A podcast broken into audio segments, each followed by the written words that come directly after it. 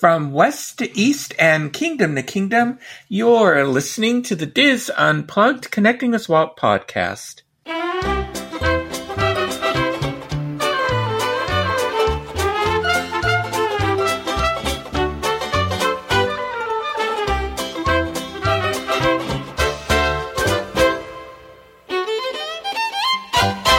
Connecting with Walt is brought to you by Dreams Unlimited Travel, experts at helping you plan the perfect Disney vacation.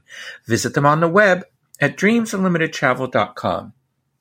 Hey there, hi there, ho there, and welcome to episode 256 of the DIS Unplugged, Connecting with Walt podcast. I am your host and DIS historian Michael Bowling, and I am joined by my co-host, executive producer, and good friend Craig Williams. Craig, how are you today? Oh, I'm doing okay. How are you, Michael? Oh, I'm doing well. Welcome back. Thank you. Two weeks in a row. What a record for me here. well, since November, yes. so, but we are happy to have you back again. So for this week, uh, and this week we are um, we are going to again continue our conversation with Ben Harris. If you if you um, were in, if you didn't listen to last week's episode, you want to go back and listen to that. Ben became a cast member at Disneyland in 1958. Started out as the conductor on the Disneyland Santa Fe Railroad. Worked up to be operations manager. He shared some terrific stories last week about uh, about Walt Disney and his experiences working, you know, at Disneyland in those early days. And you know, there's he has a great story about uh, after they did the additions of like the elephant pool, all those things that Marc Davis designed to bring some humor into Jungle Cruise, he had to take Walt. Uh, uh, he was the skipper and he took Walt around and so that they could time and make sure that the spiel, um, you know, hit every mark as they went around. And I thought that must have been very stressful. Yeah, Walt not, Disney there. No, not nerve wracking at the very least. Just another normal day at work. I know, really. In this episode, he's going to talk about some major events at Disneyland um, during his tenure there that he helped orchestrate, and also way more stories about Walt Disney, including Walt's last visit to Disneyland because Ben was there. So I hope you will enjoy part two of our conversation with Disneyland cast member Ben Harris. Ben, the last time we were together, we talked about the events you had planned. Now, I know one of the most entertaining grand openings I ever saw.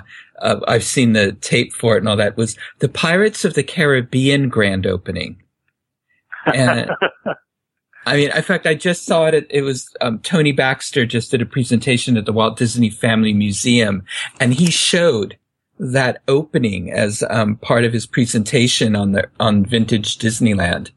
So, and you were involved in that.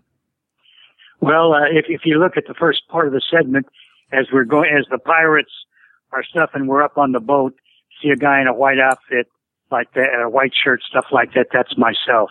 Oh. Uh, we. Uh, uh, Tommy Walker uh, left the company in mid uh, July. Uh, he had worked a little bit on it, but uh, my boss, uh, after Walt gave us special permission to do the fireworks show on July 4th at Anaheim Stadium, and after Tommy had worked on the opening of we New Orleans Square had been open for a week and a half, a soft opening. That's not unusual then you have the grand opening after you know you get going. So we we had uh, Walt coming back, and we found out that the time that he and the mayor of New Orleans could could be together, and that was the 24th of, of July in 1966. And uh, the Pirates of the Caribbean uh, was they had, had installed it, they had worked on it, they had done some tests, and uh, they let us know uh, on about five or six days ahead of time that they that the show was ready to go to show. Uh, they invited the press out on the 24th for the dedication of It's a Small World, or the, the dedication of New Orleans Square, and a preview of Pirates of the Caribbean. We put together uh, what can we do, and Wally Boag and a whole bunch of extras from the studio stuntmen decided that what we would do, you know, we don't like to cut ribbons anymore since the time of trying to get the vice president to cut the ribbon of the monorail in 59. Cutting ribbons wasn't our thing. It was doing something else. So we wanted to bust open the doors, uh, the bust open the doors of the Pirates of the Caribbean ride. And in order to do that, we needed to, to have pirates and stuff around. So between Wally and Chuck Corson and a whole bunch of people, the idea, let's stage and bring all the press and put the press on the Columbia. We'll make the Columbia like it's a ship under attack. We put them on the dock at the Mark Twain dock. Uh, it's it's got all kinds of guys up in the rigging, which is all new, and and the stuntmen have tried out, and we had a rehearsal the night before and Wally Boag as the big pirate captain and three or four others. And we put some cannons, small cannons on there, fire. Wally, as, as we're leaving the dock of the, of the, with, in the Columbia to go on that same route because it's on a rail going around and back. There's the fight on the water and there's, we're attacked by these two boats down there. They start climbing aboard. Little to us do we know that some of these people that we thought were really stowaways and they change and rip off their clothes and now they're they're the pirates and uh they climb aboard two or three of them fall into the water they were shot into the water there's a couple of sword fights uh, and there's a bunch of serving winches going around uh, uh, that are captured women that were captured uh, and they are the golden horseshoe dancers and some tour guides and some hostesses and some others that are dressed up in period costumes. And, and these girls are forced to uh, break open the drug and serve the the rum uh, to the uh, the pirates. Well, it, it was they break open these kegs and and they didn't serve them from that because that was just uh, colored water in there.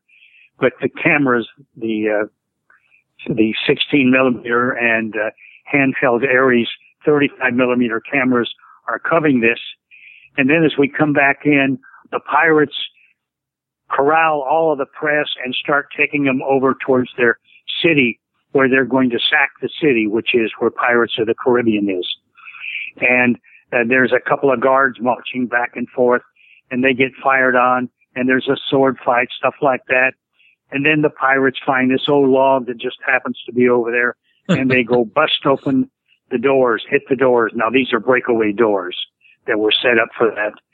And then boom, the doors open and then we announce the pirates is ready to receive you and, and the press and the special guest march into the pirate ride.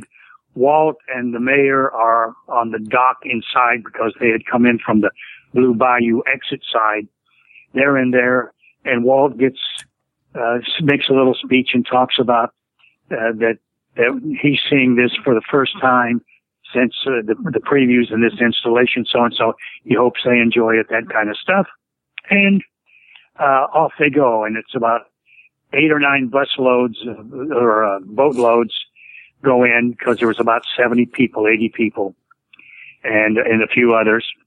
I had been on it uh, with two or three others a couple of times earlier in the, the day when we were going through rehearsals. But the press comes out. They go in to the Blue Bayou because you, you come out the exit. You can go right into the Blue Bayou restaurant. And here it's set up with a beautiful menu for them. And there's a little soft, uh, Dixie, uh, scatter band, uh, playing the, the spoons and playing the saws and a beautiful auto harp up on the balcony, this soft music, and they're in there to enjoy their lunch. And I just went in and welcomed them. I was just asked to go up and just to welcome them in there. And fortunately, I didn't say that Walt would be in to talk to them. that was the general plan. And uh, we were working on uh, this at the back of the theater, at the back of the area by the big tree that had the swing in it and the pretty girl just swinging back and forth in her beautiful antebellum dance or uh, dress. And, uh, it's all going well. And then Walt's back over there with a few of the people. and, uh, I get, I get the call uh, on a thing that, uh, we're not going to open it. Uh, uh, Walt wants you to make an announcement or somebody, you know, they, they said me, they want you to make an announcement. I didn't know if it was Walt or who, but Walt was with them and they were over there and Jack Lindquist just gave me, uh, most of these press people know you anyway and you've already been up there or whatever it was. Just say that they've had a sneak preview. All of New Orleans Square remains open.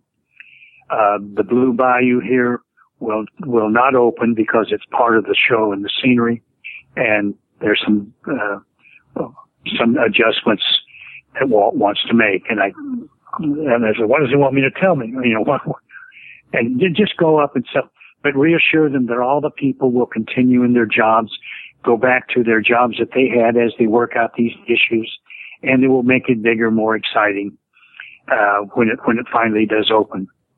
Well, of course, Walt wouldn't see it. We thought it would be just a month or so. Right. This was the 24th. So I just go up and make the announcement. Went up there and, and pat the microphones.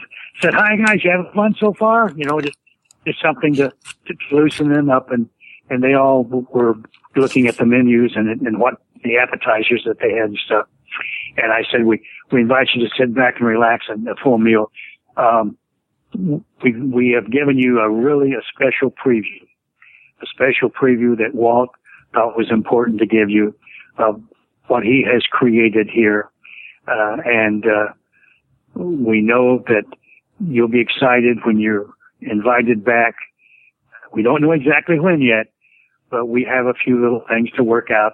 The fire, maybe it's the fireflies and the sound or that, uh, the brick over there, a few little, little adjustments here and there, especially with the sound levels, because they told me especially with the sound levels, because when you saw these individually at the studio or in the makeup, you would see one at a time. But now they would bleed into each other and stuff. Mm-hmm. In the boat, and, and didn't, I didn't go into that. But hey, it's it's special, and uh, uh, after dinner we'll hand out a special flyer or special some special materials. Uh, you know, Jack and the staff will be handing that out. That and got a, a little applause and stuff like that. And then I just went around to a few tables and and Jack went around to a few tables, and uh, they were all happy, and we got very good press out of it. Great. Now you had mentioned earlier that you know Walt had told you the reason he built Disneyland was for families, but he also made sure that he had activities for the families to build the families of the cast members as well. Oh, we were we were so fortunate. Uh, and uh, the cast activities. During the winter time we had the disneyland bowling league. And you had directors managers supervisors all levels working in there taking over the freeway bowl those first few years and the brookhurst bowl later on where you had uh, male and female five men team. You had to be one woman. And on monday was the scratch league on tuesday because we were closed was the handicap league. And then we had a big banquet at the end of the year, uh, over at the German American Club, uh, or at the Disneyland Hotel. But, uh, this was co-sponsored, uh, an activity where you'd be out there with, uh, with, with people that work there and family members, uh, on, on the bowling team. And, and then in the summer, the big activity was the slow pitch softball team that you, you had and each land would have a couple of teams. The, the champions were always the parking lot. Uh, as long as I can remember, we would play the games in the old uh, uh, Holiday Land over there. Had a nice baseball diamond, and um, until about 1962, we used Holiday Land. Then after that, we would use the small or the Little League Baseball Lounge or Diamond that was over where the Disneyland Hotel is right now, where the uh, the, the the last hour That mm-hmm. there was a whole bunch of vacant land over there, and the Little League was there for about four years. But at the end of the summer, the champions, and they would always the Jungle Cruise, would play management. Now, what a management team we had! We had Nunis at shortstop. We had Bob Riley at, at the pitcher, um, Nunis' assistant and later general manager or director of the general services. I was the catcher. Jack Ader was at first base. Gary Conk in finance was at shortstop. And Jim Pasilla uh, would play short field or he would come in because he was a better shortstop than Nunis because he was semi-pro player and he was the new personnel guy. But we had a, and Penfield and Hosher and Sullivan and, and, and Ader and, uh, so many, there were 20 members of management from various areas that uh, w- would play. And sometimes it was a two out of three. Then, then we had the, uh, spring tonics at springtime with the fantasy theater. They would do a silly thing of shows, uh, in, uh, like you would do at a college, like a college tonic, but it would be auditions and people who had acts and who could sing or who would do skits. And, and the funny ones were where people would, men would dress up like women and vice versa mm-hmm. and, and, do the, the drag routines. And then we had the big nighttime activities on Tuesdays and Wednesday nights. Uh, where else can you come in when the park's closed and bring your family the main gate, show your pass, walk down the main street into the fantasy theater, buy popcorn for a nickel, uh, and watch five or six Disney movies or cartoons and some features, the, the Nature's Half Acre Nature's Wonderland, uh, Beaver Valley, Bear Country, and then one of the Disney classics. Wow. These shows only came out every seven years. Mm-hmm. And no, and you couldn't see them in theater and you didn't have all the stuff that you have today. So you could see, and it was free. Uh, and it was camaraderie things. The uh, the softball, the DRC money came from all the vending machines that were throughout all the break areas.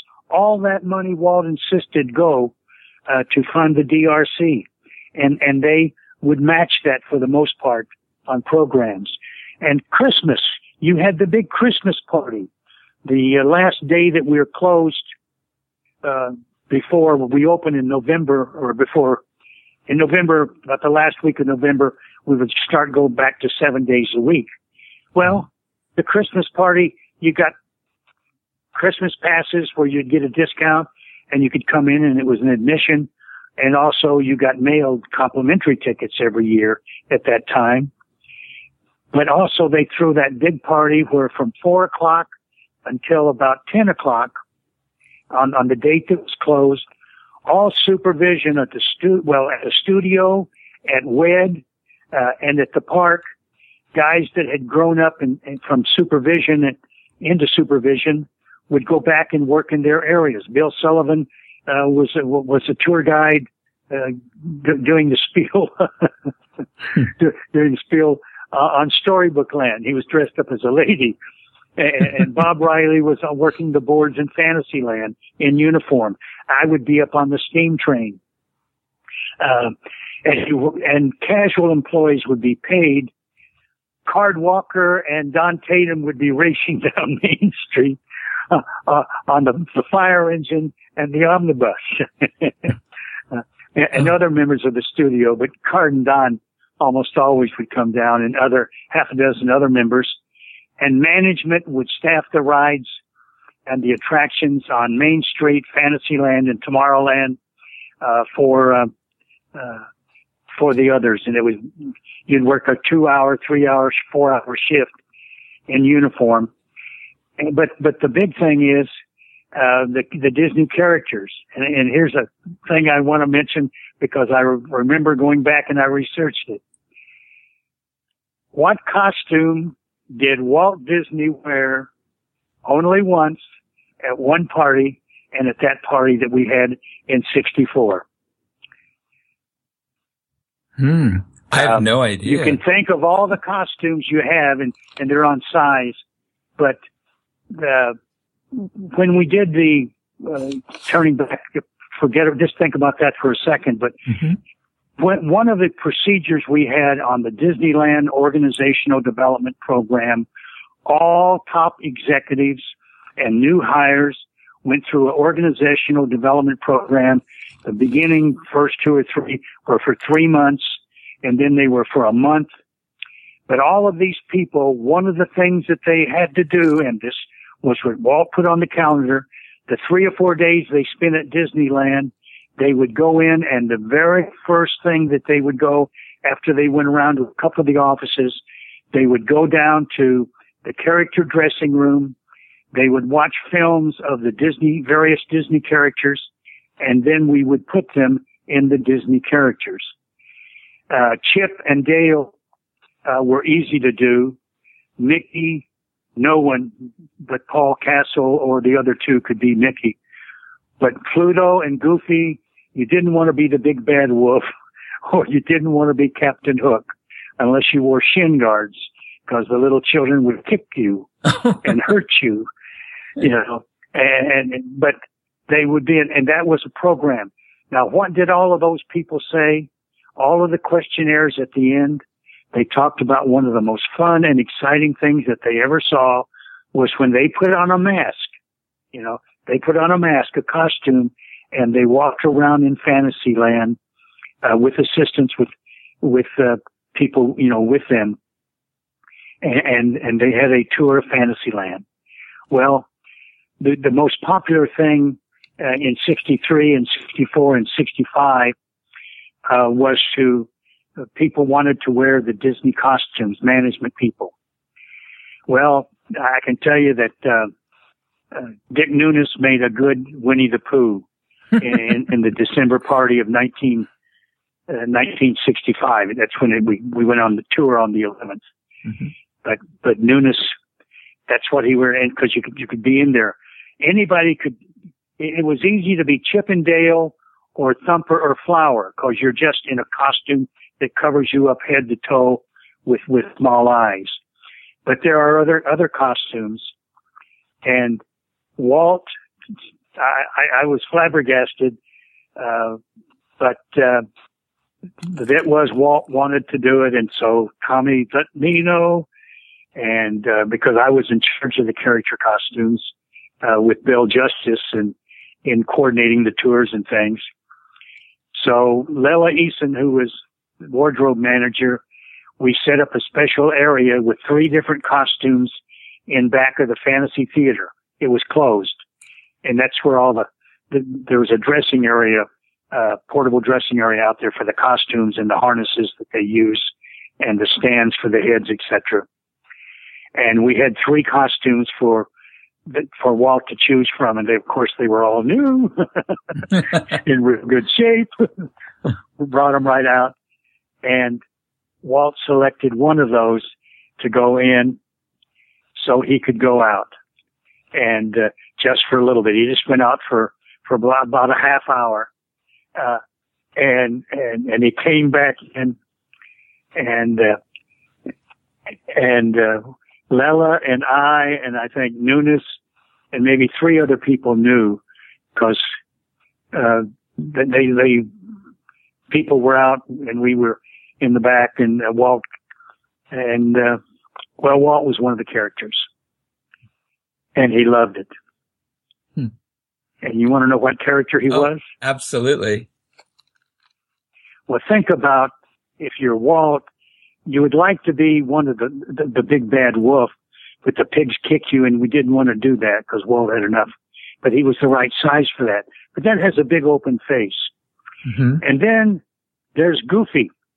See, now, that's the one I was Mickey, thinking. Pluto, and Goofy. Uh, you know, Mickey, Pluto, and Goofy uh, are, and then you add Donald, and you add Minnie, and that's the five that are closest to the heart. Mm-hmm. But Walt loved dogs, and he lost his dog. But the, the one that conceals you the most because it has the eyes that nobody, and there's no braces or stuff, the easiest is the, is the Pluto outfit. Because ah. it's, big shoes that you, you good on like, that you sleep on and the pants come all the way down and it's regular pants with a, just a little padding at the knees. And then the, the arms have a little padding on them like that. But the head is a soft head and it has, it, it has a helmet that comes down and sits. So his back problems and those kind of issues. And also Pluto can do about anything. You know, Pluto's walking around, it can skip and it can dance. It can pat little kids on the hand, but nobody can see who's inside. With Goofy, if you get up close to it, you can see that there's that screen coming down out of his mouth mm. where, where, where he's looking. And, uh, and of course the wolf would, but Walt, Walt and a companion, uh, not, not Lily, but, uh, a, uh, it wasn't Diane or Sharon. I think he had hoped that Diane or Sharon could do it, but there, but he just went out for a little while. Wow. And, and I forgot all about that. And I, I don't think I've told anybody except my daughter and my ex-wife years ago that, that, that, that was a special thing. And, and I think he said, you know, don't make a big thing out of it because everybody would be going around years from now because he, he, he, he, he just wanted, I'm not saying being silly. He just wanted that point of view. Yeah. Yeah. I could see him as Pluto, just sort of glumphing around, having fun. now, well, I, Winnie the Pooh uh-huh. can be silly, seeing all that yeah, stuff, uh-huh. but there, there's too much weight and, and, and the distribution and movement. Yeah. And, and, and Pluto, uh, Pluto and, and Captain Hook's got too much paraphernalia all around him. And, and, and, and Goofy just, just wouldn't work out. Although, although anyone that's seen all the Goofy, uh, Mr. Wheeler, Mr. Wheeler, Mr. Driver, and some of those old features on Goofy would, so now I, I, know in in your different um, roles and projects you worked on, you you had many talks, interactions, meetings with Walt. What were what are some of the, your your best memories and things that you learned from Walt? Well, you know, Walt Walt taught me patience and and to and to finish the project, to do it as best you can. Like on the train, you you know, you said board, and then you said it all aboard at the end and you waved your arm in a certain way. Uh, and, and, you know, the complete of the show. Walt proved that you should finish the thing because, well, the example of, uh, uh, Pirates of the Caribbean, not, it, it, everybody would have loved just to, to been open like that. And, and Walt had a son or a brother who would find the money to keep things going. The first thing that he ever did was flowers right in the middle of it, it was black and white. He decided to do it in color. Well, it won him his first Academy Award because he turned it in color. And everybody knows when Davy Crockett series came out, midway through the first production of the, of the, of the first of the three that they were going to do, uh, he said, no, we're going to go back and do it again in color. It'll be important. Well, how successful was the Davy Crockett thing? We, we ended up doing five and it ended up being a feature and it ended up being shown at least 10 times on the world of color or one of those segments. But oh, yeah. do and, that- it and do it right. Mm-hmm. You know, uh, at the World's Fair when he re- he's got the the governor out there and he got all of Illinois and all the press and he says, I'm not going to show it to you today because it's, it's not just right. Uh, when we were filming Pirates of the Caribbean, uh, uh, late, later on, uh, while Walt wasn't around, the people said, "Hey, well, uh, these things aren't working just right," and they were saying we can shoot around it. And we we cut down production and went back and said, "No, we'll come back tomorrow and have all the stuff working right." Um, but but to finish the job and and and I want to see people. I want to see people having fun. I, I wanted to see that personality, uh, and and and families and, and you know, that's, that's what he wanted to see and in our skits and in our routines. And that's what the characters were designed for originally. Uh, the people would be standing in line. So let's entertain them. Let, us have something go on. It's called pre-show. You know, you, you, people stand in line to get in an attraction, but while they're standing in line, in a lot of cases, they have a pre-show actually that's programmed for that in the column that you're in line in. But, out in Fantasyland, you don't have that. And then with the success of Mary Poppins and the money that was bringing in and, and the new characters that we were doing, uh, I, I, I just remember, uh, Walt was always saying, how can we improve? How can we improve? How can we do a better job? Uh, how can we update it? You know, Tomorrowland being updated. But, uh, Fantasyland's been updated four times and rides have been moved from place to place or added. And now the changes that they made in them are, are marvelous. But he just taught me to have patience and do it right and keep your place clean and neat. Uh, we had the Let's Pick It Up Club. People talked about that. Who else would have sweepers going up and down the street on one side and then come back again? And, and, and, you know, the, the idea that you should not be able to walk down Main Street and be able to see a piece of paper and five minutes later that paper better not be there. And in restrooms in particular. And Walt said, your office is out here. That place that you go sit down in and look at papers and do that, that's, that's a place where you go.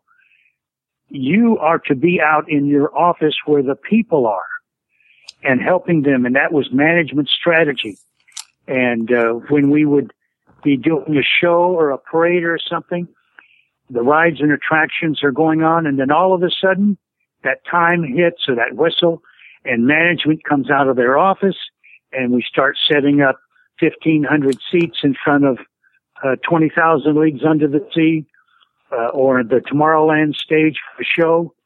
And when it's over with, management is out there picking up the pieces and paper and, and cleaning the place up and it's spick and span. And, and, and Walt said he doesn't ever want to walk into a bathroom uh, and, and, see a management or anybody in there that's an employee uh, leave anything on the floor, even that another guest has left. You you walk in, you see three towels that are stuck out on the floor. You pick them up, you stuff them in. You go do your business. You wash your hands. Takes 30 seconds. Uh, I'm afraid, and, and it's getting to take uh, memos and memos and memos uh, as we forget that's our house. And Walt used the story. You got a rich old aunt or uncle and, and they're coming to visit with you and they're going to leave their money to you or to somebody else. you or another cousin or nephew.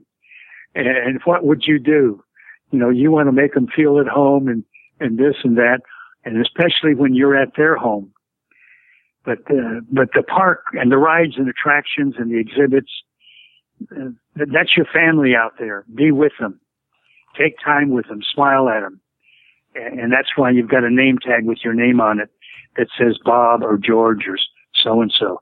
There's no Misters or Sirs out there except that Mr. Toad. Mm-hmm. It's true. And I think it's that philosophy that makes Disneyland so special for all of us. I mean, you even see guests bending down and picking up paper yes. and throwing it away yes. because. It, and, and, back in the days when when I was there, uh, the football teams from uh, Texas and the football teams from Georgia, because we had a lot of people from Texas and Georgia that were influential, like from Doc Lamont and and uh, and going back to uh, the guys at SC. Uh, and, and these people were out of school early. The, the, the sweeps on Main Street and, and Fantasyland, you could go in those areas and there would be zones where members of that football team uh, had, had Main Street or they had Fantasyland. Frontierland were the California schools, the California, uh, guys that play football for California. Um, but, uh, the, it, it was a, it was a place where you could sit down and, and munch on some popcorn and, and, and see a lot of giggles and laughs going on. And the purpose Walt says, if you see that, you ought to be good for one or two giggles yourself, you know, and, and, uh, he, he had little sayings and he would, the first person that he would see in the old days, if you were in supervision, you wore an orange tie, you know, there was a period about 59, 60, 61 where he didn't know everybody there, you know, because he wasn't spending as much time out there. And the first person that he would see in uniform that he knew, he'd go say, you know, that sign over there is getting kind of run down, blah, blah, blah. You know, and that's all you'd have to say. Nobody would make a big deal out of it. That guy would go talk to his boss on his first break and say, Walt came by and said the, the banner is ragged at the Main Street Cinema. It looks like it needs to be, you know, sewed, or the poster looks kind of outdated, or, uh, uh, you know, if God forbid somebody got sick in a restroom, everybody knew where that emergency closet was, where you would go in with that compound. And that was the job to go in, open the compound, put the compound around and put that circle out of order on it. Mm-hmm. And then go out and then, and, and uh, catch the, the, the first person you knew from that. You, you wouldn't go back from a break you would do that first, then you would go on your break and just say, mm-hmm. I had an emergency, I had to help, or I was helping a guest. That was the one excuse if you were coming back from the breaks that was accepted. If somebody's walking by you and they ask you a question because you're in a uniform, you stop and say, yes, sir, how, yes, ma'am, how can I help you? And, and laugh and smile. I'll be happy to take care of that for you. Now, you were there at Disneyland for Walt's last visit. So how did that go? Well, there's a question as to what the last visit was. I was there for both of them. Uh, Archives is saying it doesn't show Walt being there. Well, I, uh, there, the, the two were the, the 14th of October, uh, 1966. Walt had invited, uh, the, uh, group from Valley Forge, the uh, Women's Auxiliary for Freedom Foundation at Valley Forge, were bringing uh, the Congressional Medal of Honor winners out here. Walt invited them all over to Disneyland because he wanted to host them, showing them first great moments with Mr. Lincoln and talking about a few questions and then having hostesses and special assistants. We had some extra um, nurses and aides and stuff along. Uh, they came in the back way uh, over by maintenance, and uh, they came up in the uh, the bus, the omnibus, and others walked, and, and some were pushed in things. They saw great moments with Mr. Lincoln, and Walt uh, and I recorded this. I, I had the tape of it. Jack Lindquist was there, and they had a little tag that they put on and the little tag said good for all rides and attractions. Well, it also had that other thing below it that's always when people have a private party and everything is free, but there's always one thing that's not free. And Walt says, Jack, come up here. This is after they saw Mr. Lincoln and after he had talked with him about their sacrifice. He says, who do we have with us today? He says, well, Congressional Medal of Honor winners. And Waller said something like military. Yeah, yeah, military. Like, what does this, would you, what does this thing say? Let me read it to you. And Walt reads it. It says, this is good for all rides and attractions in the park except the shooting gallery. now, this is military, Congressional Medal of Honor. And, and, and Walt just looks at him because I remember it. And, and I've, I've got it on my tapes because I was asked to, to do that by Tommy a long time ago. But he says, Walt, that's rescinded right away. and Walt is telling him about the new plaza inn down here and the new menu. And we just spent a million and a half dollars and he knows it's good. And, and he recommends, uh, he recommends they have a cafeteria side and they have an order side. He says, just help yourself and go over. And he was going to meet them later, uh, at the, uh, the tiki room. Mm-hmm. He wanted to show them the tiki room. But that's one. That's on the 24th. Jack Lindquist, myself, uh, several people from um, uh, the Freedom Foundation at Valley Forge uh, were there. The lady that's in charge, and uh, I think that it that that it was the week after that on the 24th. But I know it was the we were cl- the park was closed and usually you start closing in mid September on Mondays and Tuesdays. uh, there's some question, but we were doing an Eastman Kodak commercial, and we were also doing a shoot where the uh, Life magazine uh, was doing a, a two-page color spread on their new uh, color TV RCA. J. Walter Thompson represents them. J. Walter Thompson represents us. J. Walter Thompson represents Ford. J. Walter Thompson represents Kodak. Ham was doing a commercial to show Walt with this new Kodak Instamatic type camera that you take and put in and put it in and click and shoot. And we had built a special stage over the plaza where Walt is now with Mickey. That used to be a flower area that changed uh, three times a year, four different types of flowers. But we had covered it when we did the hot air balloon re- release and the around the world in 80 days helium balloon release with the Piccard family. And we had used it for special grad nights as a radio station location. So we put a platform over that and that was a platform where Walt could walk up, stand on the platform, point the camera towards the castle and shoot the characters coming out of the castle. And they had all of the characters. We had 40 some odd characters coming out. Usually it was the 25 basic ones, but we had the Christmas because it was a two minute commercial that would be used for the Eastman Kodak Academy Awards thing that was done in February, or maybe it was March, but it was a two minute, or the possibility that it would be used for the December 18th show on Fantasy on Parade. We were showing the 65 Fantasy on Parade that had all the characters. I, I just know that I had had a walkthrough with Ham and, uh, Max, uh, uh, a month and a half before, and I had had the, uh, the guys from the agency come out and, uh, Mickey, uh, McGuire was going to be the photographer for this shot of Walt and all the characters around him, which were in the TV set and around the TV set, showing the true color. This was the second in the series. So it was an all day shoot. It was Monday. We had cranes on the field. I got a call, uh, about two days before saying, Walt, uh, we'll, be, we'll meet you, uh, in, in the city hall office behind city hall. Well, that's Tommy Walker's office that had been let go in in, in February or in in, in mid July.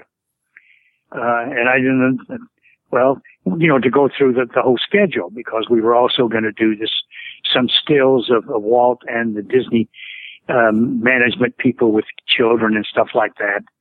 And we were doing the Mickey McGuire shoot and that, that had an agency rep and the, and the two girls that were uh, going to be the, in, in the picture that are in the picture. It, it came out on December 9th, 1966, Life magazine. Mm-hmm. And, um, all of the characters were coming out and Walt had a, uh, to do makeup and, and he just needed to be filled in, they said. And I didn't understand it because it never happened before, but uh, they said Walter be there meeting by 8.30 in front of City Hall. So at 8 o'clock I was there walking around and the stretch out came in by Hills Brothers Gate. And then I run back by City Hall and I waited for Walt to come over and, uh, said hello and he put his hand on my, my, my shoulder. We turned around and, uh, we just talking and we went back into Tommy Walker's empty office, uh, with everything taken down, but the chairs and stuff. And, uh, Walt, uh, just his first thing is was how's things going. Uh, I was afraid he would talk about Tommy or something because he knew that I was with Tommy all the time on when we were seeing dailies and at meetings and stuff. I was taking notes and I was kind of Tommy's assistant because couldn't trust Tommy to remember what we had agreed to do or what he was going to do. So I was by his side at a lunch with Walt or with the dailies with Walt. So uh, I was afraid that Walt would ask about how Tommy's doing. Well, I met with Tommy because uh, he had opened an office over at the Disneyland Hotel, and I met with him since he had been uh, uh, asked to leave the company. And uh, I didn't get into that, and Walt and I started talking about, okay, let's go through what we're going to do, and and he knew as much about it as I did, and uh, he, I said, uh, I understand the makeup man's going to be coming by. He said, yeah, he'll be by about uh, nine thirty. My call's for ten, so we talked, and then we uh, started talking about Tomorrowland and the things that were going on at Tomorrowland because it was all torn up and uh, the new Tomorrowland was coming in. It wouldn't come in until middle of the next year, but a third of it was already shut down or in the process for new Tomorrowland. And we talked about that. And then we talked about Christmas because I brought up that we had more money to do the rest of the floats that we didn't have time to do for the previous year. And Walt said yes. And I had talked about, well, we found an old, uh, we found an old beat up Model T truck that we can use for a doghouse, uh, dog catcher's place instead of using the, the one that we used the first year we made a doghouse. So he said, Hey, that's great.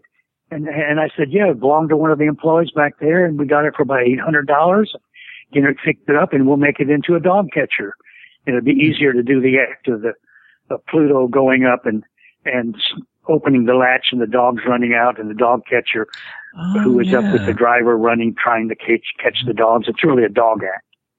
And, uh, and we talked about that. And then Walt said, I used to drive an old truck like that. And we started talking about World War II, him with the, uh, Red Cross at the end of the mm-hmm. war. He was there in France for the armistice.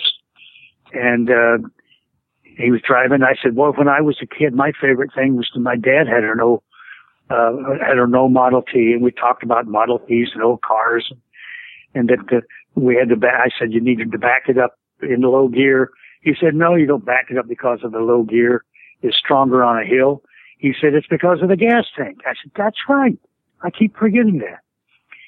And, and we talked about that, and he said that there had been an explosion on that old thing, and he had had a slight injury. We just, we just talked about it. So then we talked some more about the Christmas parade and and we talked about uh, the Walt Disney World, what the things that we're we're going to be doing there, and uh, and then he asked me about the train, and I said, well, Walt, I go up to the train almost every day, and he said, you know, I still think that's the best job in the park. I said, well, I, I said I, I've never worked anyplace else. And he said, he said, nobody would ever hire me. I never forget. He says, I, I had to form my own company. Nobody would ever hire me. Uh, and, and, and that, and I said, Walt, I've been so blessed. I said, working the, on the train up there and, and getting to know everybody and meeting my wife here and, and, and things like that. Then he'd ask, uh, about, uh, in anything special. I said, no, the Christmas, we're, we're working on Christmas right now and, uh, we're, uh, we're, we're looking forward. I said, uh, uh, with things with things of changing, we're going to be moving into the new building uh, the first of the year, uh, and uh, I says we're all looking forward to that. And we'll have a major sound studio there and room to move around. And he said, "Well, thank God for Mary Poppins." I mean, he, you know, and, and then we started laughing about it because I I bought him a bottle of scotch the night that we did the Mary Poppins premiere because I was black and white scotch was his what he drank. And I knew that because my father-in-law drank black and white. Tom Walker drank black and white. and, uh, they had tried to get me to start drinking scotch instead of, uh, drinking, uh, a, a 77, you know, a kid's drink. Mm-hmm. That, that, would always give you a headache in the morning. and, um, uh, Walt, uh, it was just, uh, uh, at the premiere, uh, I had I had leased the uh, ambassador, the not the ambassador, the Roosevelt Suite across from Grauman's Chinese Theater to use, and uh, it was a place where if Walt needed to, he could change clothes because we had a meeting the night before that Walt came down, and and, and that's when I picked up the a bottle of scotch and some stuff for him so he could go up in between our meeting with them and, and there, and he and Card went up there and uh, they fortunately they left some for me. So um, Walt was um, Um, and the, and the, there there are the the, the the the humor that he always had, and and, and always the worry that there are people. He would look out at that gate when he would come up. If he spent the night in in his apartment up there, the next morning he would be out looking to see if people were coming in. And, and, and he was concerned about employees. You know, in those days, you traveled, I don't care if you were the white wing on Main Street, everybody traveled the same class, first class. Not a, not by distance, but if you were going just a short place, if you were just going to, to Denver, uh, or if you were running across the country, you traveled first class. And when we, we were away on, on, on business for a couple of weeks, 10, 12 days, uh, one of the things that we had to do is call home every night, uh, on the, on the company. I want you to call home and tell your wife how you are, so and so, and say hello to your kids. That was a requirement. Also on your expense account, a bottle of your favorite refreshment after work is sitting there. And that was thing. And you got, in those days, it was a $15 a day per diem when you were away. Um, uh, it, but usually you never had to spend any money uh, on anything. But if you were gone more than uh, that 10 day, 12 day period of time, like when we were opening uh, Walt Disney World, you would fly home for four days first class, or your wife would fly out to meet you first class mm-hmm. and stay with you and the company would give you a private apartment for the four days that your wife could be with you. But Walt insisted on taking, because it said, hey, they'll work harder. You know, that's true. I don't yeah. want to, I don't want to have any, I mean, and, and he was serious about it. Mm-hmm. It's how he wanted to be treated and, and, and the children. And, and, and I get, I get way off when I get talking about it, but all those things he stressed. He says, remember, you got to take care of everybody. You know, the foreman should be the last one to take the break when it, when it, when it's tight. You know, uh, you, you should make sure that you're taking care of the guest. And even though the guest is wrong at City Hall, in the old days, City Hall handled problems. And there were times when the one girl down there wasn't able to handle it. And Mary Wormhout, who managed things for her, Tommy's secretary couldn't handle it, needed more help. And Bob Allen would be down there or Chuck Corson would be down there or Bob Matheison would be down there, or I would be down there helping with the people. And, uh, and a, there's a long line. Here's a ticket book and here's a pass and we're sorry. We apologize. Mm-hmm. Even though they may be wrong, don't argue with them. Mm-hmm. Their intent to return is the most important thing in the world. And if you take a negative and turn it into a positive, he had ways of saying it. He, he just saying, take care of the guest. Now, how did you learn about Walt Disney's passing? I was driving in. It was early in the morning. I had just got into the harbor gate and I was right at the harbor gate listening to, uh, KFI News, I believe. And, and they came on and announced his death. And boy, I just stood there and for a minute and the guys were listening to the radio. The security guys came out and then I drove on in underneath a pass and went over and, and, uh, uh, everybody, I went to see who was in the employees cafeteria. If they knew, they knew. Um, um, I went and called my wife. She was crying. Uh, and I think that's what everybody did. They went to call their wife or their other member of the family or others. And then we just got in a stupor and, uh, uh, we went, uh, and group, groups of us would you, you wanted to go around and, and, and walk through the park. I did. I'd been MOD a few times, manager on duty, uh, filling in for somebody or, or for a zone. And, um, uh, you, you just wanted to go around and see everybody. And so everybody w- did what they did in their office and stuff and then kind of went out and walked around the park. And I think most people were trying to remember you know, to, to find out more about it. But they were also trying to remember the time that they had walked down the street with Walt, or Walt had got on the mon in the monorail with them. Uh, I, I think because in talking with several of them, everybody would remember the time that Walt was in the cafeteria that day when we were doing the filming and, and was sitting down. Or they'll remember that when Walt sat down at the popcorn thing and was eating popcorn and, and, and waiting for the characters.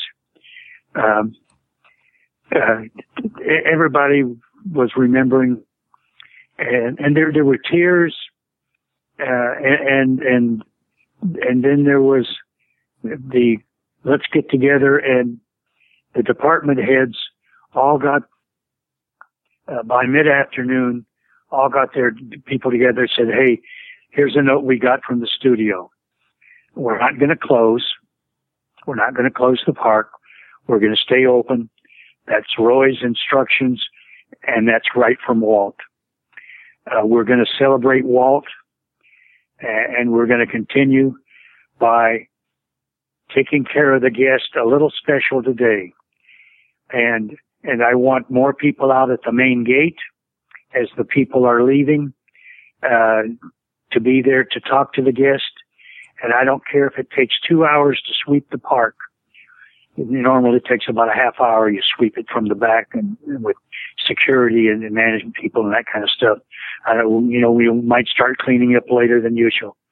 We're going to we're going to sit there and talk to the people and uh, be yourself.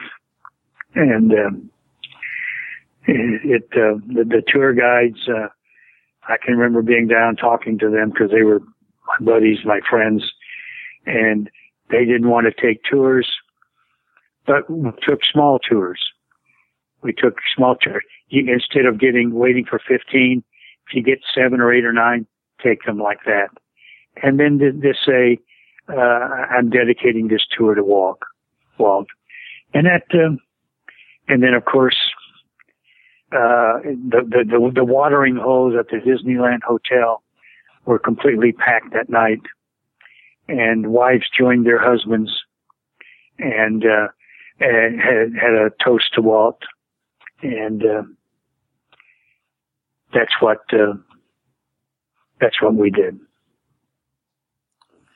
Well, thank you, Ben. And I think that one of the things that makes Disneyland special is that I think we can all still feel the spirit of Walt in that park because he, he had a hand in everything that, that is there, that exists today. And also because his spirit continued on in people like you that continued to make that park special. And I wanted to thank you for sharing your experiences with us in the early years of Disneyland. And I hope you'll be back with us to talk about the rest of your career because there's so much more that you've done. So thank you so much for being with us tonight. Well, thank, thanks for listening to me. I, my, my good days as the announcer on the train, were still my fun, most fun days. Uh, those two or three visits uh, where I had meeting with Walt uh, uh, during the shoot and having lunch with him, and, and him scolding me. He says, "Where's my lunch ticket?" and, and, and, and he's, give me my chit. And, you know, he's looking at me and he's laughing. The table, um, Ham is laughing, and I'm standing up there. And, and so I reached in and pulled out one of these tickets that I'd given to all the department heads and, and the crew. And then, then and I said, go ahead, you know, well, go ahead. No, he insisted that I go first, but he says, I, I you, you should remember, I'm principal. I'm principal on this. I should have gotten this tag. so he had his chili and his chili size and, and stuff and came over and I sat down with him and he's sitting right next to me and we just reminisced. He would laugh and, and yeah, I'm not saying he had a way of looking, just to look at you and a little grin just for a second mm-hmm. when you've seen me and you know that I've seen you, and hi, and I got you. and and uh, at, at the studio, sitting down at his table with Tommy Walker and Walt going through and lecturing me on how to take care of the pigeons uh, from one of the films that they had and stuff and a reminder because he always said you're hey you and and it was train pigeons balloons fireworks, banners, signs, you know. And, you know, if somebody needed things, called Ben, and, and, and I was smart enough to, to get the people together that did all the work, the key heads, and buy them lunch. Well, the company did, and we solved the problems. And that's what Walt told you. Get with the people that know what they're doing. Ask for their help. Don't tell them. They'll get, they'll, they'll get it better for, than you thought you'd ever do it. And, and that's the way that the crews of maintenance and operations and security and first aid and general all those people made me look good. And, and they, and they gave me a nice title and I had a nice living. And, uh, the best thing in the world was the memories of Disneyland. When I, when you get older in your seventies, you think about the most fun you ever had. And, and there's no question it was those days on the train and those days, uh, walking around Disneyland. Yeah. Well, and thank you for, for making those days special for us when you work there. And I think that image of Walt with that boyish grin on his face with his favorite bowl of chili is a great image to end this show. So that concludes. You betcha.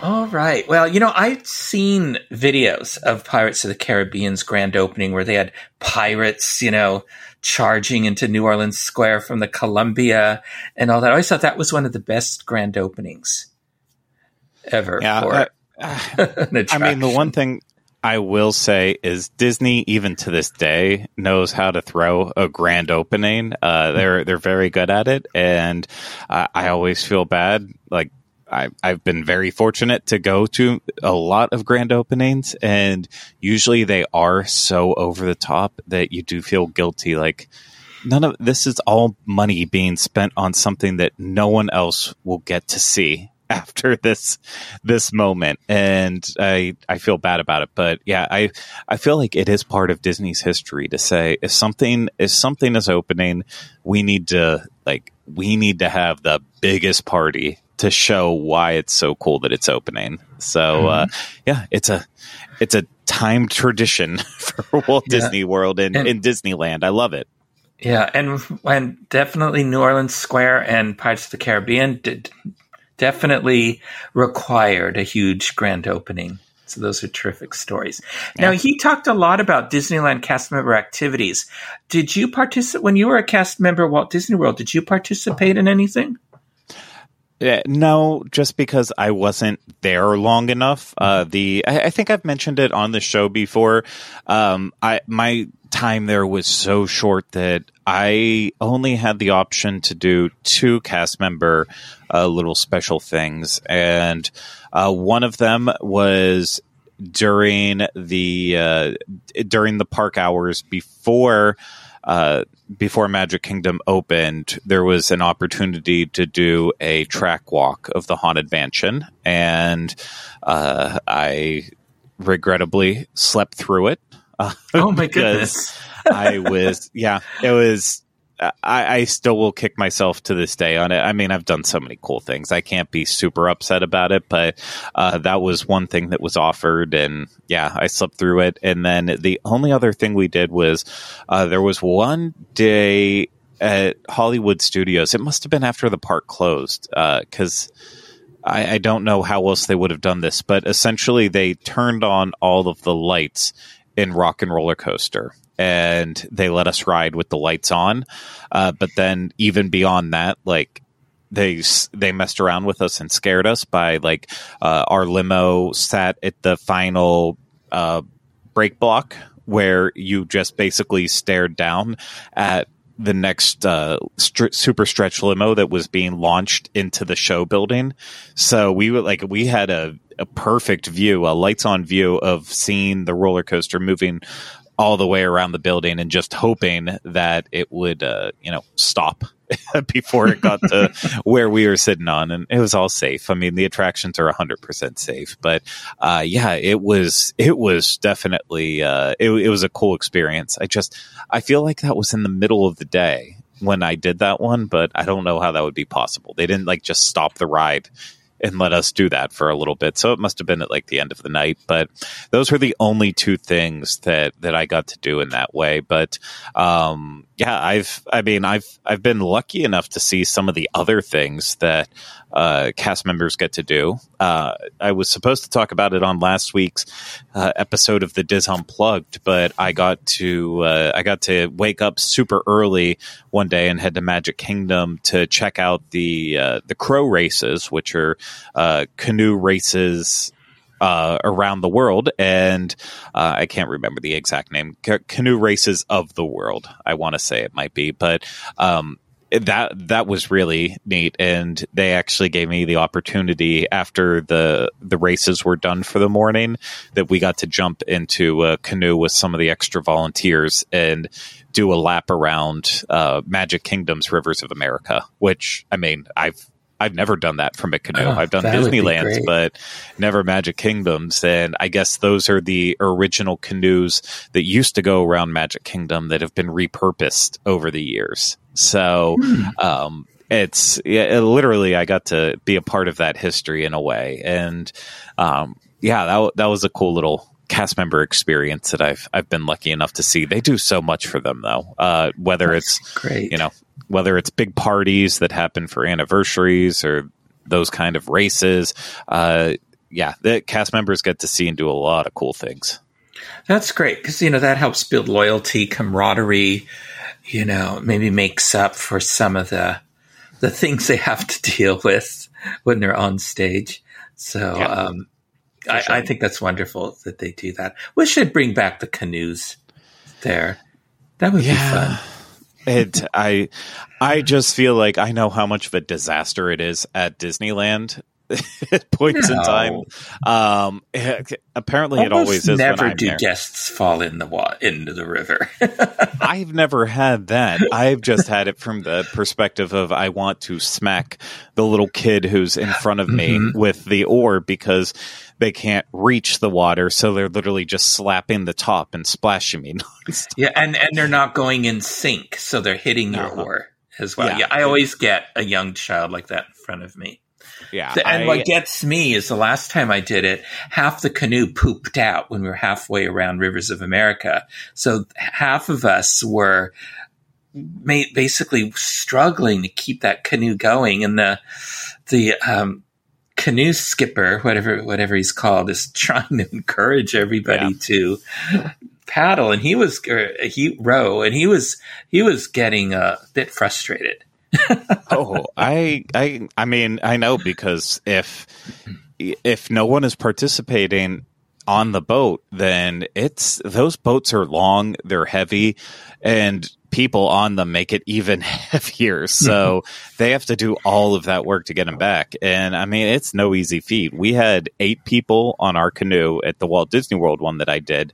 Uh, we made it around rivers of america in like under six minutes and that was like the hardest yeah we i mean of course the the people who were doing it for fun that could have taken their time uh we were rowing like we were actually part of the competition.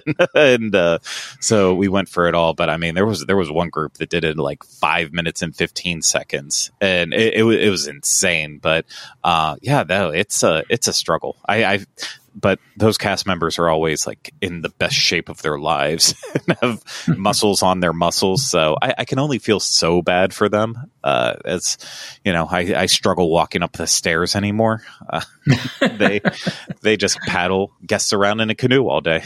I know it's amazing, just amazing, but a fun, fun attraction at Disneyland that I hope they keep. Me too. Me too. Well, in our next episode, we'll continue our discussion about the history of Walt Disney's Pinocchio with the first of my um, guest co-hosts, and you'll find out who that is next week. But right now, it's time for this week in Disney history.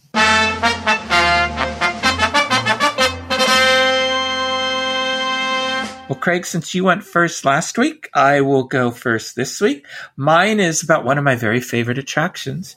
Uh, May 28th, 1966, It's a Small World opened in Fantasyland at Disneyland, Disneyland, Disneyland, Disneyland, and um, and of course this this is you know from the work came from the New York World's Fair where it was sponsored by Pepsi.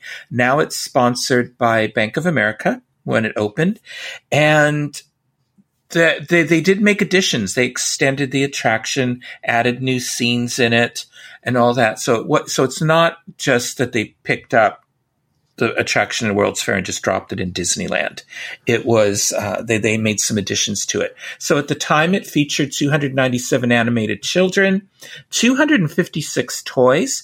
The canal holds 233,000 gallons of water, and but it did keep the song it's a Small World by Richard Sherman and Richard and Robert Sherman. And you might remember a few weeks ago we did a history of the It's a Small World attraction. And so this was the park's first continually loading high capacity ride. I think that's why so many people like boats. I don't yeah. know. No, so, I mean the boats are a great way to get around an attraction. Uh, I think they also removed the uh, the part where if you know if you were floating past a little scanner and you were wearing a, a T pin, that it would take you off course and down into a secret passageway. That's I think right. they Did, removed that. Didn't that come from the Eiffel Tower when yeah. they passed it? it I, the little beam or whatever it was was from the Eiffel I, Tower in the attraction. I feel like that's right. I haven't watched that movie in so long. Yeah, so, but and and the, the, big complaint was I haven't watched it. the big complaint was was that the Eiffel Tower was on the wrong side from where it appears. So I people, do remember that. Yeah, I do remember. it was on the opposite bank. so. Listen, it's movies. It's magic. I know that show. I wish they would add in the scenes they deleted that actually had to do with Walt Disney, and I yeah. think then helped the film make a little more sense. So, um, but now those are just in the, you know, the uh, special features and bonus features. You can see them, but I thought it was a huge mistake. Yeah. So Anyway, so the opening day, again, we talked last week about, oh no, we talked today about the Pirates of the Caribbean. I'm getting all my days, weeks confused. about the Pirates of the Caribbean huge opening.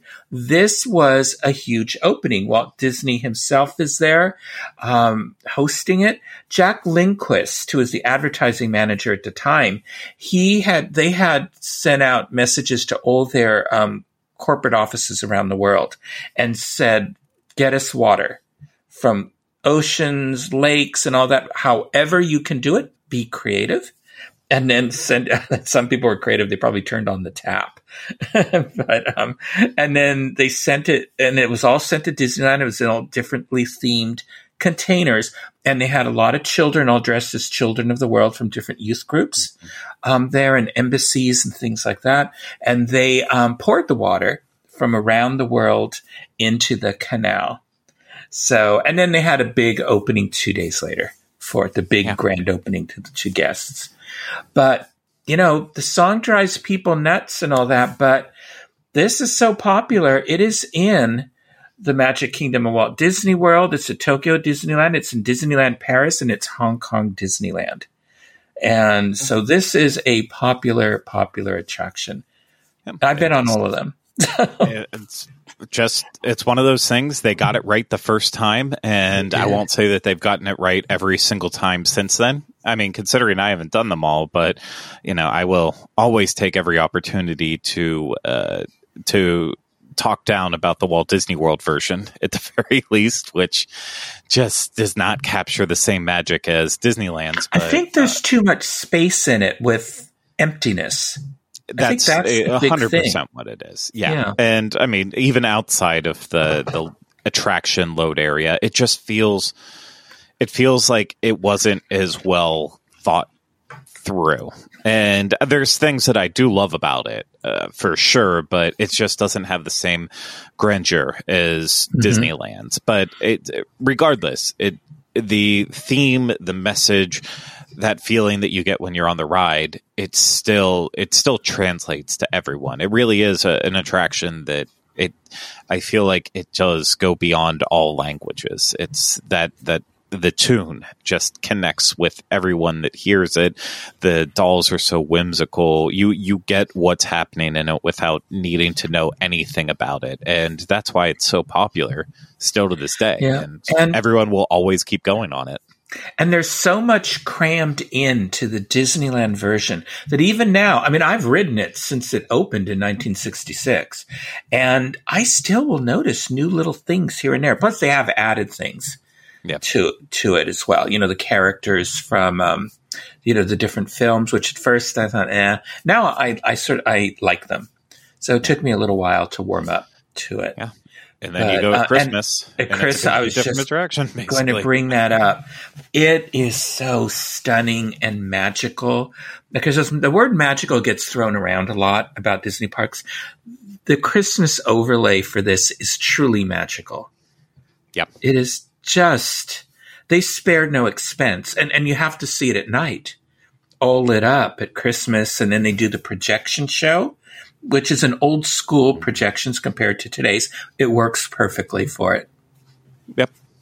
You know? I, I completely agree. It's one of my favorite places uh, to spend time at if I'm at Disneyland in Christmas time. It's it's around. It's a small world, especially at night. It's just it, it's it's all perfect. It's it's my favorite version of the I attraction. think I always go there the first weekend of December, and I think I waited like a half an hour just to see the projection show because the cast members had no idea when it was going to run. So I thought I'm just going to stand here because it's just so adorable and whimsical that um, Yeah. I, I had to see it. Yeah, you still take in the music of the area, the Christmas Uh-huh. Oh, yeah. songs. It's it's all it, it's just so special. It is. It really is. So, Craig, what do you have for us this week? Oh man, so I had to. Uh, I I had a tough choice, so I settled on May 30th for multiple reasons. There's there's a lot of things that happened on that day, and it was almost hard to to pick just one. Um, I I almost went with uh, Disney legend Adele Dazeem uh, was born on May 30th, but uh, of 1971. Uh, but I, I won't I won't spend too much time on her.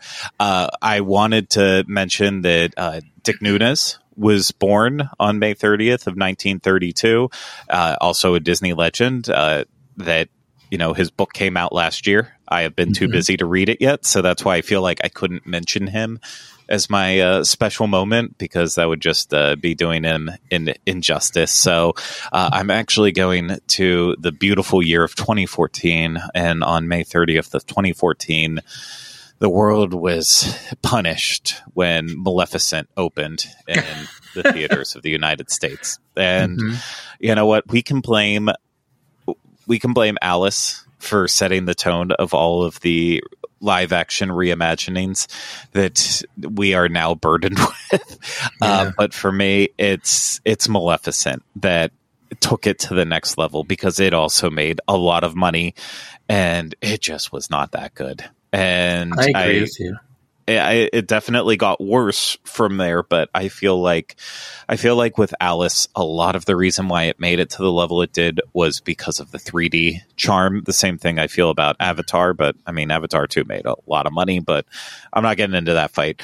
Uh, regardless, it's 3D played a big role in with Alice in Wonderland, and the sequel didn't do nearly as well. So that just goes to show that it wasn't necessarily about Alice or Tim Burton esque designs or anything like that. Um, but Maleficent created a, a bigger beast that we're all dealing with now, and uh, you know, it's it, uh, you and I have a lot to catch up on movies because We do. it's one of our favorite pastimes is talking about these reimaginings and unfortunately we're a little early to talk about uh, what's going on with the little mermaid which I, it's not a story I love, so I'm keeping my fingers crossed that I, I like it. But yeah, we've missed. Um, maybe the only one we've missed so far is Peter and Wendy. And I have not watched that yet. Okay, well, Did you watch it? I did, and while it was long, I actually quite enjoyed it. Um, really? It, okay. It wasn't perfect. Yeah, mm-hmm. no, it, it, wasn't perfect at all. And I feel like Disney Plus was the right place for it. It would not have worked on. Um, it wouldn't have worked in theaters. It would have been a complete bomb. Uh, it's it's too. It's not that it's too different from Peter Pan, but the visual style is it's darker and i think that's put off a lot of people from it but i thought the acting was really well done um, the little changes that they made to it was I, I, think for the better for the most part and you know the director's the same one who made pete's dragon the remake of that and the mm-hmm. green knight so it's a very distinct visual style the action is uh, it, it's focused on in a, a really interesting way so i thought there was enough good that outweighed the bads. It's it's not you know it, I'm not sitting here saying that it's great and you need to rush out and watch it, but uh, it's it's one that if if it was to ever be on TV and I like turned it on halfway through, I'd probably watch the end of it, but I don't know if I would necessarily seek it out again. It's better okay. though than Maleficent, which released May 30th, 2014. Okay. I did see Guardians of the Galaxy Volume 3 and and it wasn't a perfect film, but I enjoyed it. Yeah, I I think for me because I did I asked Kylie specially. I was like, "Can I please go to the theater to see this? I need like."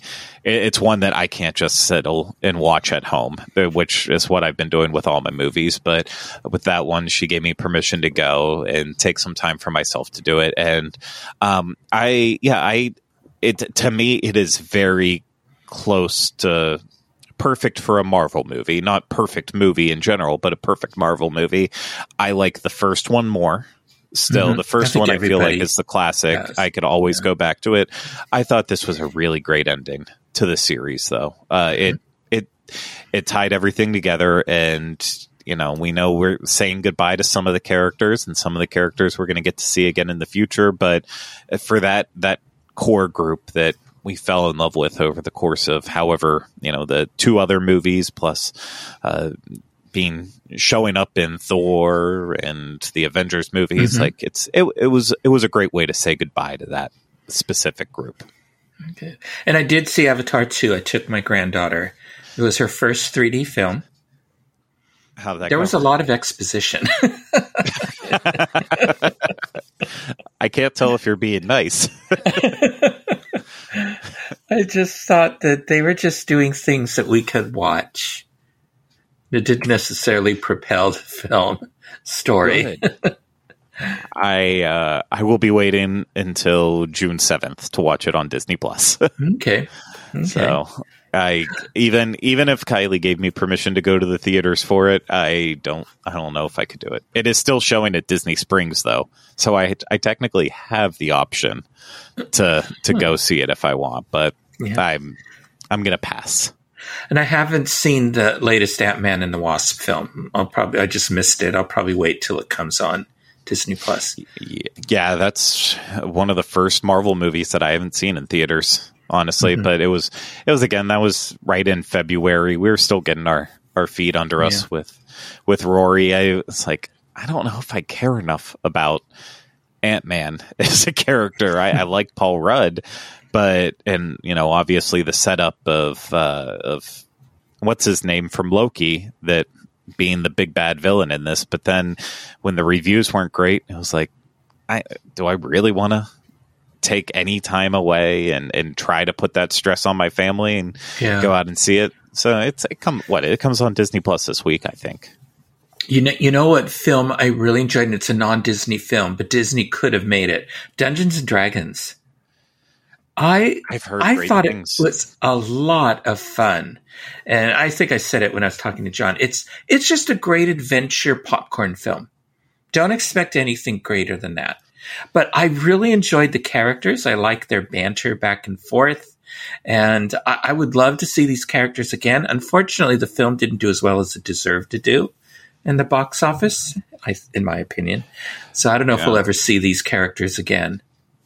I guess it probably comes down to how much money it costs to make it. Um, mm-hmm. You know, if it was one of those things where it's reasonable, uh, maybe it'll get another life. But I the it, I know it's done by two directors, and the one of them is the the guy who directed Game Night, and he was like the lead kid on the the Judd Apatow series Freaks and Geeks from way back in the day. He's Oh, like he is insanely talented, um, and Game Night's one of the best comedies that has come out in the past five six years. I can't even remember when it came out now, but uh, it, it, it it's solid. So I know I know I'm going to enjoy Dungeons and Dragons when I finally think get a will. chance to see it. I think you will. Rory will enjoy it too. You can watch it with him. well, I'm, I'm worried. What I'm worried about is uh, the how how much uh, mythical creatures are in it. So, uh, I, you know, I can prepare my dogs going into it on how much they're going to bark at the TV. Oh well, yeah. There, there is a dragon since it's Dungeons and Dragons. That's for sure. So. That'll be at least one moment where they lose their minds. Yes, that's funny. So we've been every few weeks or, or every few episodes or so, we talk about the one of our mind folks about the DIS um, Unplugged Dreams Unlimited travel event at Disneyland. Since we've been talking up Disneyland these last two weeks, if this is saying this has got inspired you to say, "Hey, I want to go," this is from August fourth through the sixth. And the cool thing is, is that we will, um, we, we've rented out Pixar Pier, Pixar Gardens, and there's going to be a big old party. And then we have the whole side of that park to ourselves. So, uh, if you go to the um, if you go to disboards.com you'll find information about it and more details also the dreams unlimited travel has um, reserved a series of rooms at the disneyland hotel and grand californian at pr- good prices and so so if you want to stay you, if you book through dreams unlimited travel book a room you then get priority um, to purchasing the tickets and John Magi has not announced yet um, when tickets are going to go on sale, but I would imagine they're soon. But I'm going to be there. f- Oh, and then the next day, the event's on the 4th. There's going to be a podcast um, at the Grand Californian Hotel, live podcast on the 5th. You do have to purchase an event ticket for the 4th in order to go to the live podcast. And then, uh, and then, there, then who knows what else will happen? There's going to, there's, it says there's exciting guests at the um, Pi- private reception at Pixar Gardens. So I'm excited to see who it is. Is it you, Craig? Are you the Uh, exciting guest?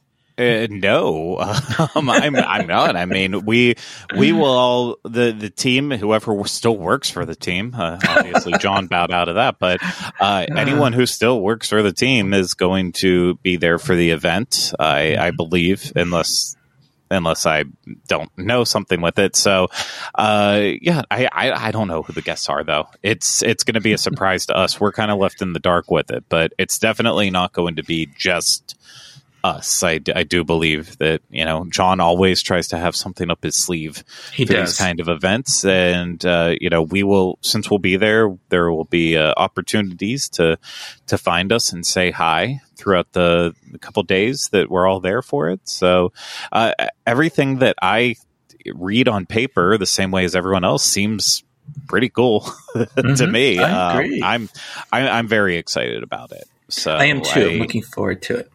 It'll be different to do a party out on that coast. We're so used to uh, how it all works with Walt Disney World that I can't wait to see how it how it works with Disneyland, and I, I just hope everyone uh, comes out and and supports it because honestly, too. I mean, it's should go without saying, but the more people that show up and have a great time at this one, the more it will push, you know, John and Pete to do another event out in California or push Mhm. them to do that next podcast cruise or, you know, just keep it keep it going. So that's they they do it based on not just what they want to do, but also the demand of everyone who's showing up. So if we want to see more, then uh, you know, come out come out and support us Yeah. and have a great time.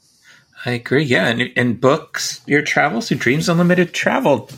Mm-hmm. So one of our one of our lovely agents will will be happy to assist you. Yes, or at least they'll assist you and try to hide their unhappiness. oh, Dear Lord. no, they wear their mouse ears and I- they they whistle while they work. I've got to protect it just in case they get Teresa as an agent. I, I don't want them to funny. get caught off guard. Uh, well, Craig, until next time, how can our listeners connect with you? As uh, as I say, I think in the past, because I barely remember what I used to say. Uh, you can find me on all of the shows that I'm on on the Dis Unplugged Podcast Network. You can find me on social media Facebook, Twitter, and Instagram at Teleclaster. And you can find me uh, on email. at greg at disneyinfo.com.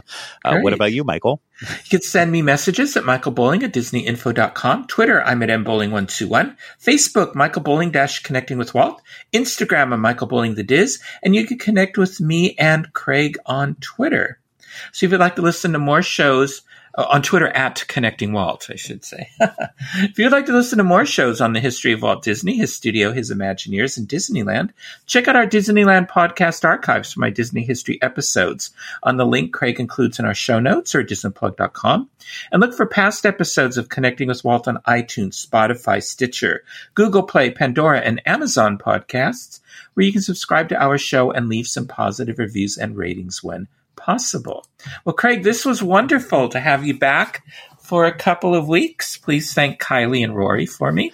I will. For, I really enjoyed being back here. Time. I can't wait till I'm uh, here more regularly. That'll be great. We'll look forward. I'll, I'll toss you into the rotation and see what happens.